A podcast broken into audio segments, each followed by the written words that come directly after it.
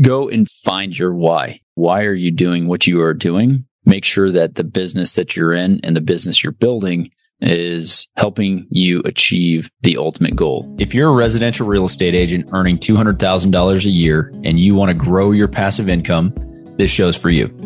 Learn the secrets other agents use and hear from experts in our field in order to guide you along your journey to investing in assets like apartment communities so that you can turn your commissions into cash flow. I'm Randal McCleard. Let's go, baby. All right, all right. Welcome back to Agents Building Cashflow. I'm Randal McCleard, hosting the show in the Bat Cave. I am in Indiana on vacation, playing a lot of golf, and I am sitting now in the basement. So I have this floating head thing going on. If you're watching on YouTube, you know what I'm talking about. Thanks for jumping on the show today. I had a couple of great interviews today, and I just want to talk about them briefly and cover some of the main points that came up.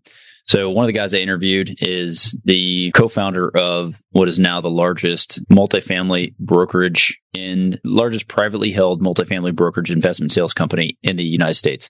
And so we'll drop who that is. And it's a special episode that we're coming out with on our 100th episode.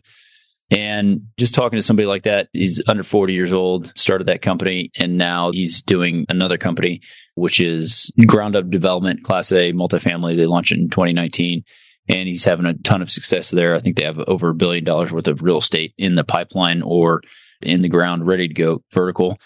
So a ton of knowledge and just very humble guy for how much success he's had. So it was great to have him on the show and just talk to him. And one of the things that I got out of that is really talking about his why. And so immediately after that, I was interviewing another guy. He's a business coach and he helps CPAs set up companies. And so and really structure their companies properly. So it's applicable to us because we're trying to grow our companies. And so anyway, I want to have him on the show just to add some different perspectives. But again, what I got out of both of those conversations is that when he's having conversations with business owners, he's really trying to get to their why, right? And the same thing with the broker that I spoke with. He's trying to get to his why. Like, why is he getting this? His real estate investment is a means to the end of his philanthropic endeavors. And so it really makes me sit and ponder and think, what is my why? We all sit around and if you haven't, you should sit down and really understand your why.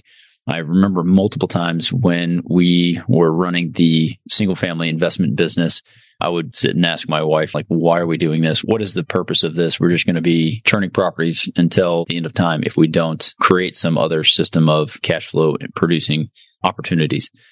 And so if you haven't sat down and figured out your why, there's a great book by Simon Sinek that, that discusses this and it's called starting with why. And so really the whole idea is don't sit and create an entire company and then figure out later why you're doing it. if you start with the end in mind, it makes those dark nights and those difficult times more bearable because you have a reason that you are doing it and it's not just for the money. So again, for all of us that are growing our businesses, we're looking for ways to increase our cash flow. Ultimately, there is a reason that you are doing all of this. We're proud to be sponsored by Ridgeline Investment Group. Ridgeline has a track record of transacting more than 53 million in assets throughout Texas. Ridgeline is currently looking to acquire 100 to 200 unit Class B multifamily communities between 5 and 20 million in San Antonio, Temple, Waco, Tyler, and other Texas secondary markets. To learn more about Ridgeline Investment Group, visit www.ridgelineig.com. I grew up in a poor house, not a poor house, but we weren't wealthy, right, by any stretch of the imagination. My parents worked full time all the time. My dad was always trying to start businesses and companies and that sort of thing in order to earn extra money. They told me a story the other day when we moved to Houston from Florida how they were literally out of money, completely broke. And they had three kids. And I could not even believe the story that they told us. They didn't have money to feed us that night because they just moved with really no plan. I think my dad had gotten a job at a church or something. And so when they were at church that night, somebody heard the story or somehow it came up and they gave my parents like $10. And my mom broke down crying. She was like, we literally didn't have anything to feed our kids. We didn't even have milk or bread or anything. And me hearing that story, never having heard that before, just recently, I was like, holy hell, I did not know that was the extent of it when we were growing up. So they worked really hard to provide for us what they did. And so, yeah, I always have that in the back of my mind. That's where I came from. And that's the story, right?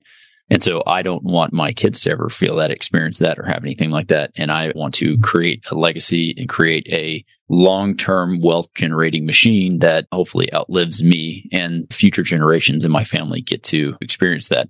And so, yeah, go and find your why. Why are you doing what you are doing? And make sure that the business that you're in and the business you're building is helping you achieve the ultimate goal again, thinking about the philanthropic endeavors of my 100th episode guest who's coming up and seeing that he gets tremendous joy out of building schools in Central and South America.